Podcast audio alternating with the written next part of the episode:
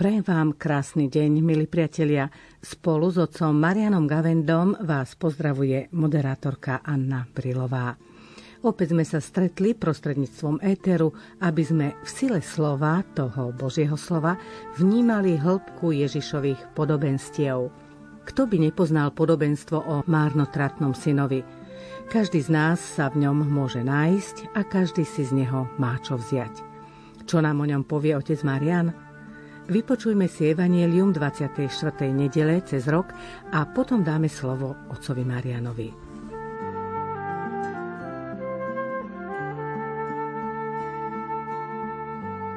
Čítanie zo svätého Evanielia podľa Lukáša.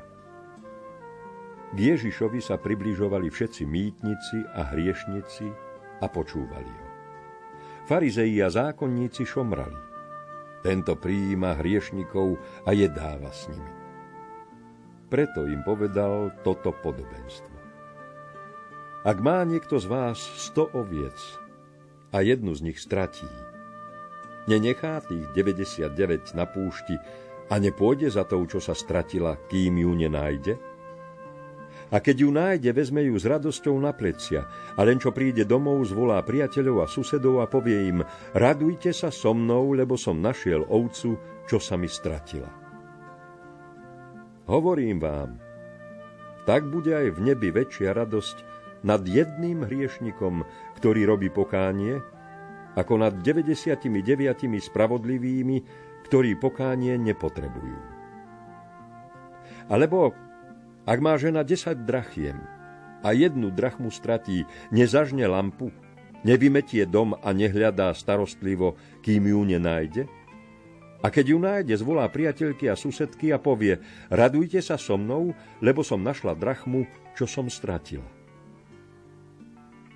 Hovorím vám, takú radosť majú Boží anieli z jedného hriešnika, ktorý robí pokánie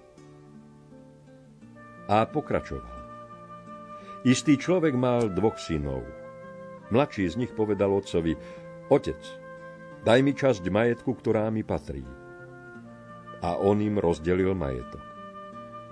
O niekoľko dní si mladší syn všetko zobral, odcestoval do ďalekého kraja a tam svoj majetok hýrivým životom premárnil. Keď všetko premrhal, nastal v tej krajine veľký hlad a on začal trieť núdzu. Išiel teda a uchytil sa u istého obyvateľa tej krajiny a on ho poslal na svoje hospodárstvo svine pásť. I túžil nasítiť sa aspoň strukmi, čo žrali svine, ale nik mu ich nedával. Vstúpil teda do seba a povedal si, koľko nádenníkov u môjho oca má chleba na zvyš, a ja tu hyniem od hladu. Vstanem pôjdem k svojmu otcovi a poviem mu. Oče, zhrešil som proti nebu i voči tebe. Už nie som hoden volať sa tvojim synom. Príjmi ma ako jedného zo svojich nádenníkov. I vstal a šiel k otcovi. Ešte bol ďaleko, keď ho zazrel jeho otec a bolo mu ho ľúto. Pribehol k nemu, hodil sa mu okolo krku a vyboskával ho. Syn mu povedal, Oče, zhrešil som proti nebu i voči tebe. Už nie som hoden volať sa tvojim synom. Ale otec povedal svojim sluhom, rýchlo prineste najlepšie šaty a oblečte ho. Dajte mu prsten na ruku a obú na nohy. Privedte vykrmené tela a zabite ho. Jedzme a veselo hodujme, lebo tento môj syn bol mŕtvý a ožil. Bol stratený a našiel sa a začali hodovať.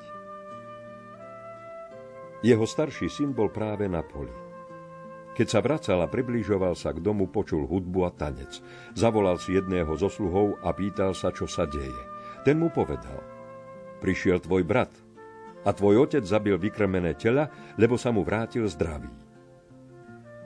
On sa však nahneval a nechcel vojsť. Vyšiel teda otec a začal ho prosiť. Ale on odpovedal otcovi, už toľko rokov ti slúžim a nikdy som neprestúpil tvoj príkaz. A mne si nikdy nedal ani kozliatko, aby som sa zabavil so svojimi priateľmi. No keď prišiel tento tvoj syn, čo ti prehýril majetok s neviestkami, pre neho si zabil vykrmené tela. On mu na to povedal. Syn môj, ty si stále so mnou a všetko, čo ja mám, je tvoje. Ale patrilo sa hodovať a radovať sa, lebo tento tvoj brat bol mŕtvy a ožil. Bol stratený a našiel sa.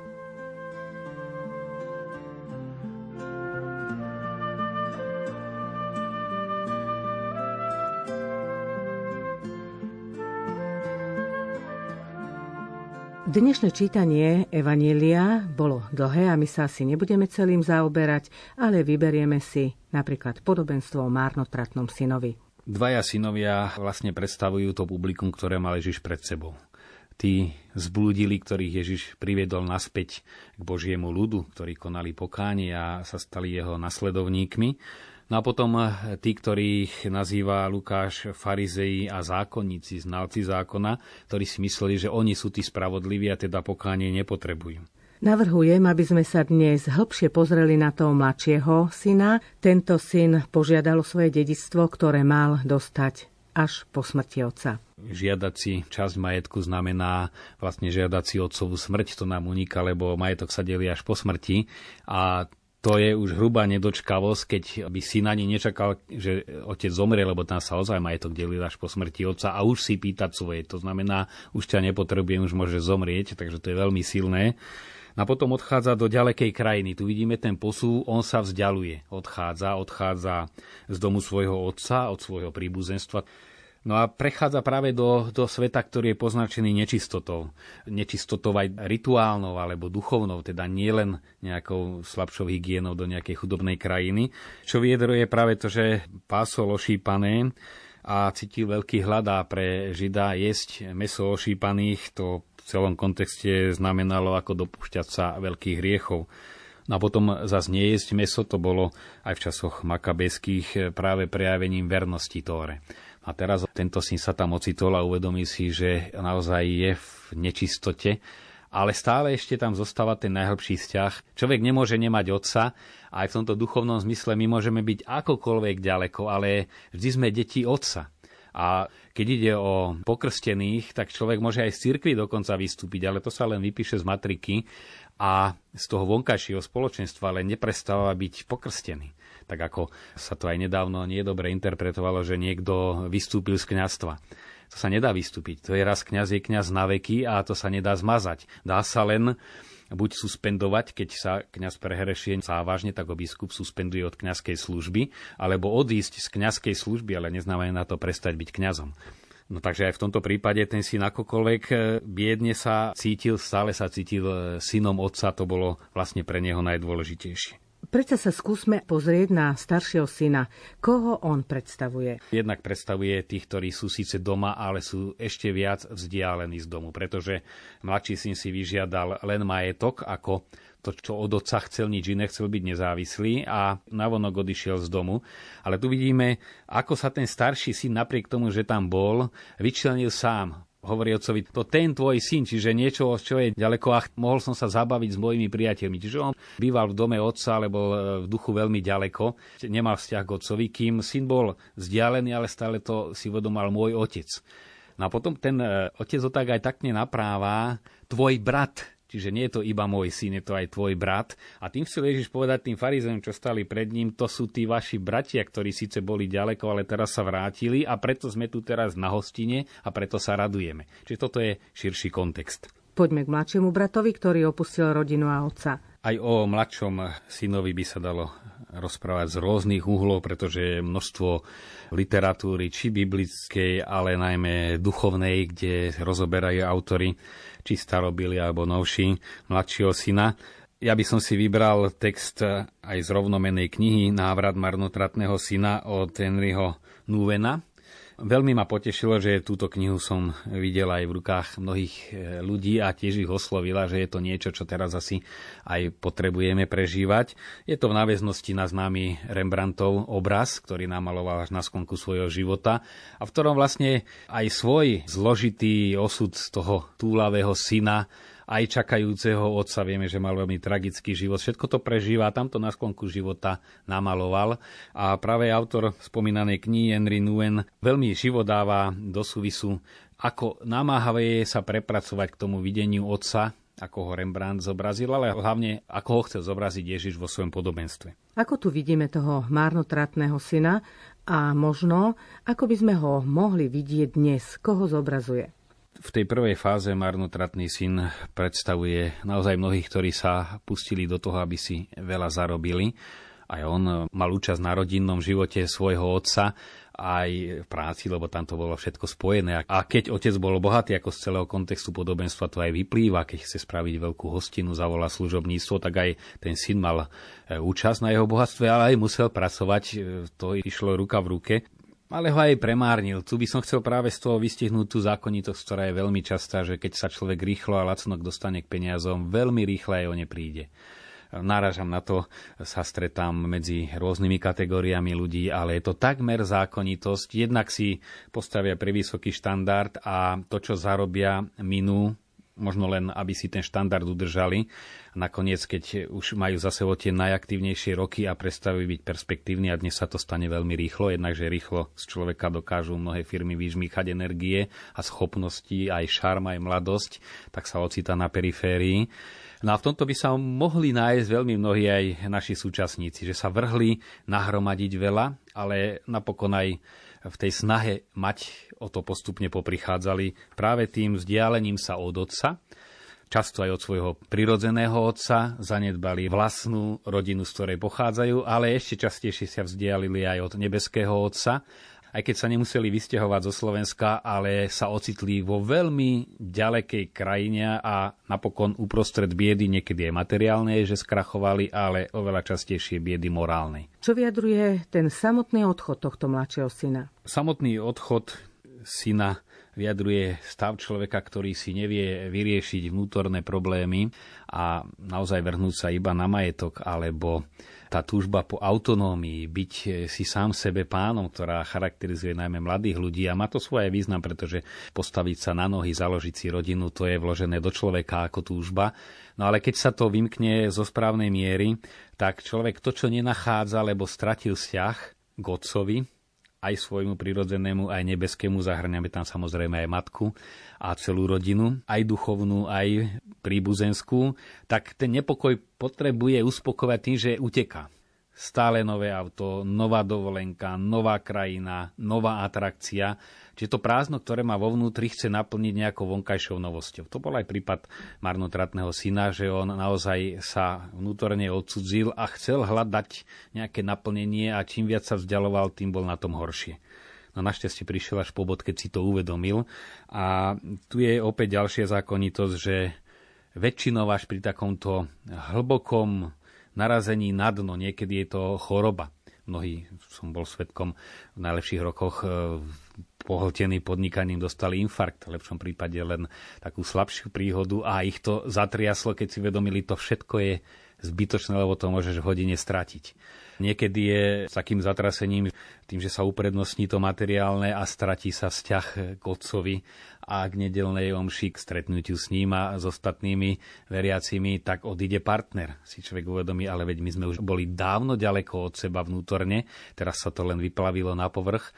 No a to sú chvíle, keď v lepšom prípade si človek uvedomí, som na dne aj mojou vinou, lebo to ja som sa postupne začal vzdialovať, odišiel a je to zároveň aj požehnaná chvíľa, lebo je to príležitosť k návratu niekdajší Nuncius do Sena zvykol hovoriť, že v takýchto prípadoch je to ako vhádzané, že e, čím prúčšie človek narazí, tak tým vyššie sa odrazí podobne ako lopta prihádzanej. No a niekedy naozaj Boh aj ten pád dopustí, aby sme sa lepšie odrazili. No ale ako vždy aj v tomto prípade platí, že Boh aj takýmto pádom nám chce dobre, ale či to my na dobre obrátime, to už je v rukách našej slobody. Je tu zaujímavý jeden okamih, zrejme zlomový okamih, keď ten mladší syn vstúpi do seba, ako je napísané. To je veľmi dôležité slovíčko, prestane hľadať mimo seba, už vidí, tak už som všetko e, prešiel, čo sa dalo a som zistil, že nakoniec, že to nikam nevedie, som na dne a v tej chvíli vstúpil do seba. To urobil to najlepšie, lebo niekto ešte po tomto stupne chce to hľadať v droge, všeličom inom, čo už úplne zabije, ale on si v tej chvíli vstúpil do seba a tam začal návrat. Pretože aj samého seba človek nájde, aj Boha, aj blízkych nájde vtedy, keď vstúpi do seba. Na dnešná kultúra, mediálna kultúra života nás vytrháva, nám nedovoluje vstúpiť do seba, či už neustálým hlukom, ktorý nás zastavuje a nepustí započúvať sa do svojho vnútra, do hlasu svedomia, či tým návalom obrazov, ktoré pohltia celú našu fantáziu, naše vnútro a nemáme priestor, ako aj programom, ktorý je veľmi nabitý a venovaný vonkajším veciam, človek nemá čas vstúpiť do seba. Tento syn vstúpil do seba a vtedy si uvedomil, že vedia mám otca. Na to vyvolalo túžbu vrátiť sa. Bol tam aj kus pokory, on si tú reč pripravoval, to vidíme, že si to uvedomil a potom to chcel otcovi celé povedať, nie som hoden byť tvojim synom, volať sa tvojim synom, byť ním a správ ma aspoň nádenníkom, ktorý má prácu, ale nemá nárok na dedičstvo. Tam on nepriamo podal, dedičstvo som už premrhal to materiálne, ale syn som zostal byť a tak ma príjmi, aj keď už len medzi tých, čo na dedičstvo nárok nemajú, ale aby som bol pri tebe. Na to je tá veľká pokora, keď si človek uvedomuje, že čo mohol, to pokazil. A predsa otec je tu a to je to najpodstatnejšie. On iné nepotreboval. Jemu stačilo byť s otcom a to si uvedomil, až keď všetko stratí, že iné ani nie je pre neho podstatné. V tomto podobenstve ho zrejme otec ani nenechal dohovoriť, ale syna e, s radosťou objíma. Ten otec je aktívny, keď vidí už rozhodnutie svojho syna. To bola veľkosť otca, že ho nechal odísť, lebo Boh rešpektuje našu slobodu, aj keď sa rozhodneme zhrešiť, inak by nemohol byť otcom. Lásku si nemožno vynútiť, to je ten paradox. Lásku si nemožno vynútiť a keďže Boh chce nevinútenú lásku, musí pripustiť aj možnosť, že ho odmietneme a teda stratíme a ocitneme sa mimo domu. Ale len čo zbadá tú túžbu vrátiť sa, tak uteká v ústrety. Zase to slovičko ponáhľal sa alebo utekal, ktoré je tu použité, nám sa to zdá bežné, že pobehne, ale v Svetej Zemi tam nikto neuteka. Tam je úplne iný rytmus života a tam povedať utekal znamená oveľa viac než v našom uponáhlanom živote. Čiže tú veľkú radosnú ústretovosť. No a potom vidno, že on ničím nepodmienuje ani pokáním, ani ho nenechá dohovoriť, ani tým vlastne to jeho pokorou a ponížením. To vidíme tam, nechaj poď. No a to je vlastne tá nepodmienená láska Boha, ktorá je v protiklade s ľudskými láskami, ktoré obyčajne si myslíme, že sú láskou, ale sú často podmienené. Ak čaká sa protihodnota, či už vo vzájomných vzťahoch veľmi často sa tam votrie to vedomé alebo nevypovedané ak budem aj ja a nehovoriac už o obchodných vzťahoch, kde je to celé síce na vonkajšej srdečnosti a firemných akciách spoločných, ale je tam stále ak. Alebo kým. Kým si prínosom, kým z teba niečo máme a potom ťa nepoznáme. No a nestáva sa to len samozrejme v podnikateľskej sfére, eh, keď človeka nepotrebujeme veľmi rýchle nám zmizne aj z mysle, aj z očí, ale nikdy nie otcovi alebo matke. Vy ste v úvode hovorili o Rembrandtovom obraze. Ako je tento mladší syn zobrazený? Určite je tam nejaká symbolika?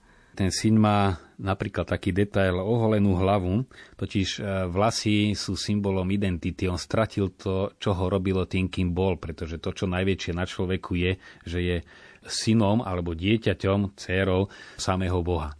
Na tu na aj to zobrazenie prísť o vlasy znamená prísť o identitu. Takýto detail napríklad si môžeme všimnúť.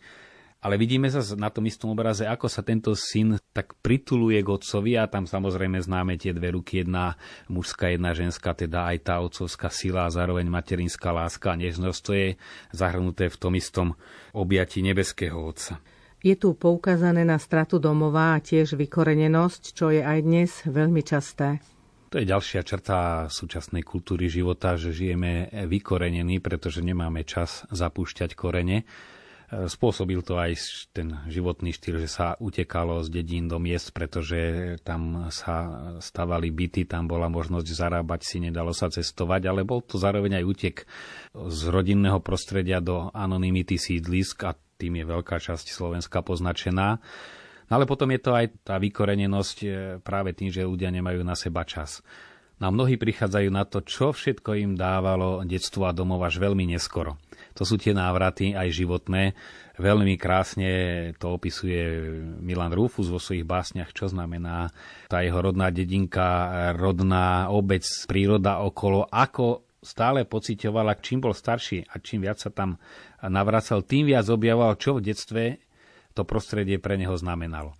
Vidíme aj ja, ktorý vnímam ako pozitívny, že ľudia cítia potrebu návratu, návrat k prírode alebo návrat do tých dediniek, kde ich rodičia alebo starí rodičia mali nejaký pozemok, nejakú chalupu. To už je taký prejav hľadania návratu, ale znova si musíme uvedomiť, že aj toto by mohlo byť ešte utekaním, ak to nie je spojené s vnútorným návratom. Človek kde si možno podvedome cíti, že potrebuje takéto niečo a človek to naozaj cíti, ale ten návrat ľudský a návrat duchovný musí ísť ruka v ruke, lebo ten najväčší smet je smet po Bohu. A hlavne už u starších, ktorí vlastne rodičov nemajú a ten návrat k prirodzeným rodičom už ani nie je možný na najvyš na pamiatku zosnulých na cintorín alebo inokedy, ale ten návrat do tej zakorenenosti v Bohu, ale je to návrat do detstva. To je veľmi dôležité, vytvárať si čas a spomínať na detstvo, pretože to najlepšie vnímanie je aj seba, hodnú od Boha, mnohých iných vecí sme mali v detstve. Si to tak všímam, aj filozofi, aj umelci čerpajú inšpiráciu alebo aj svetlo práve v návratoch do detstva. V čom všetkom tu bola tá márnotratnosť? Návrat marnotratného nie je len udalosťou, ktorá sa týka syna a otca z podobenstva, ale sa týka aj syna a otca Najsvetejšej Trojice, teda e, Boha Otca a Ježiša Krista, Božieho Syna, pretože v istom zmysle on je ten márnotratný. Lebo Ježiš, aby nás toho exílu z tej roztratenosti a straty domova priviedol naspäť, tak opustil domov.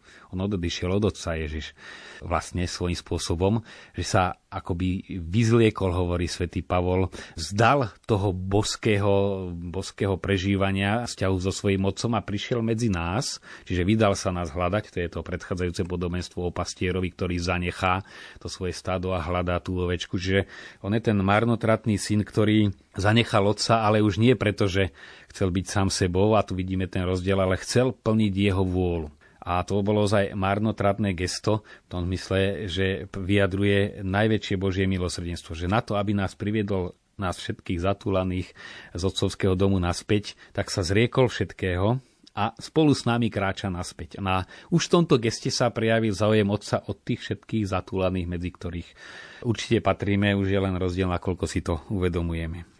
Vynára sa tu téma Božieho milosrdenstva a obrovského Božieho milosrdenstva ja som dlho osobne, ak môžem byť osobný, tiež vnímal aj hodinku k Božiemu milosrdenstvu, aj svetu Faustínu, ako takú určitú formu intenzívnej ľudovej zbožnosti, ako niekto má rád druženec v tom ponímaní, ako je to zaužívané, takej naozaj tej pietistickej zbožnosti.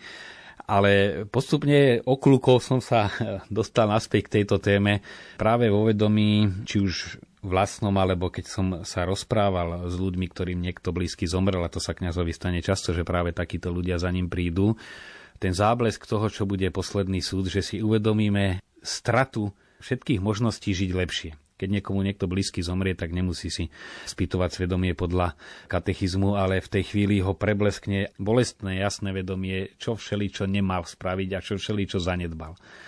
No a v tomto rozpoložení zostávajú len dve východiska jedno pre budúcnosť, že sa ozaj odozda človek do Božieho milosrdenstva, už nemá na čom stavať, pretože si uvedomí, ja čo som mohol, som pokazil.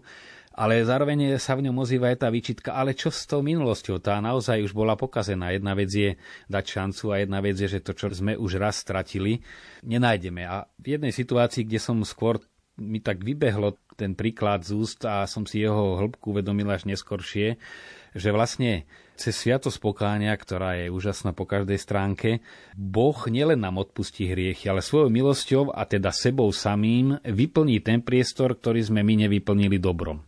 Či už, že sme ho zanedbávali, alebo že sme konali niečo, čo je proti Božej vôli, teda zlé, priame nejaké zlo voči druhému, alebo čo sa prejavilo ako zlo voči svojmu osobnému povolaniu.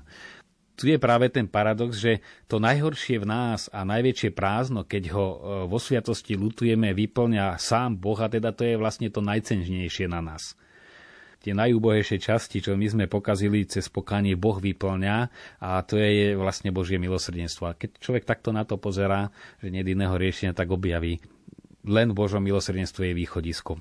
Napokon som mohol zblízka sledovať eh, pontifikát Jana Pavla II. nemyslím fyzicky zblízka, aj takých príležitostí bolo pár, ale aj jeho teda celkové snaženie, kde sa veľmi usiloval aj zjednotiť kresťanov, bolo v tom vidieť takú veľkú stratégiu, prípravu na veľké jubileum, mnohé iné iniciatívy a postupne vidíme, že jednak sa to nedarilo.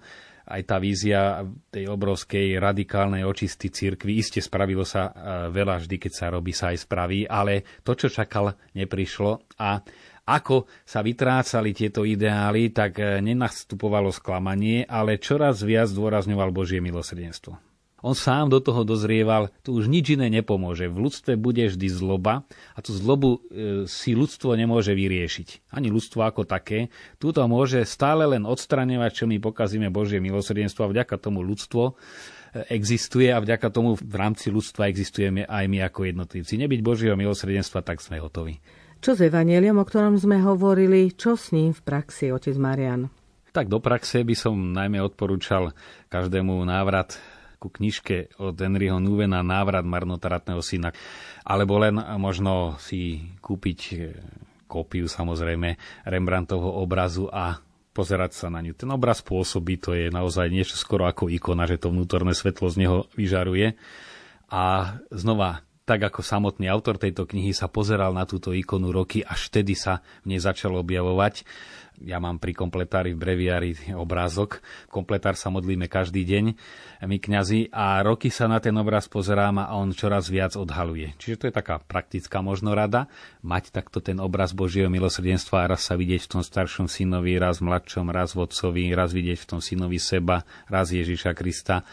Ďalšia aplikácia, ak nechceme byť staršími bratmi, tak tých eh, marotratných synov, o ktorých nemôžeme povedať, že Bože, to sú tí tvoji, synovia, ale to sú aj, by nám otec povedal, to sú tí vaši bratia, že prejaviť aj záujem, lebo keď je človek na dne, niekedy sa odrazí, ale niekedy potrebuje, aby ho niekto potiahol. Marnotratný syn sa vrátil, sám vstúpil do seba, ale aj ovečka, aj drachma, vidíme z tých predchádzajúcich podobenstiev, ich niekto hľadal. Neraz nás Boh posiela do ich cesty, aby sme im pomohli rozoznať takéto príležitosti. A keď si tak v duchu prejdeme, s kým sa denne stretáme, myslím, že nikto nemá ťažkosť objaviť takýchto zatúlaných, pre ktorých my sme bratia a máme ich k Ježišovi priblížiť. Oni neraz potrebujú len také pozbudenie, často záujem a byť sa teda povedať aj, že kde nájdú východisko. Polhodinka zaujímavého rozprávania oca Mariana Gavendu nám ubehla a relácia v sile slova sa končí. O týždeň sa na vás teší Anna Brilová.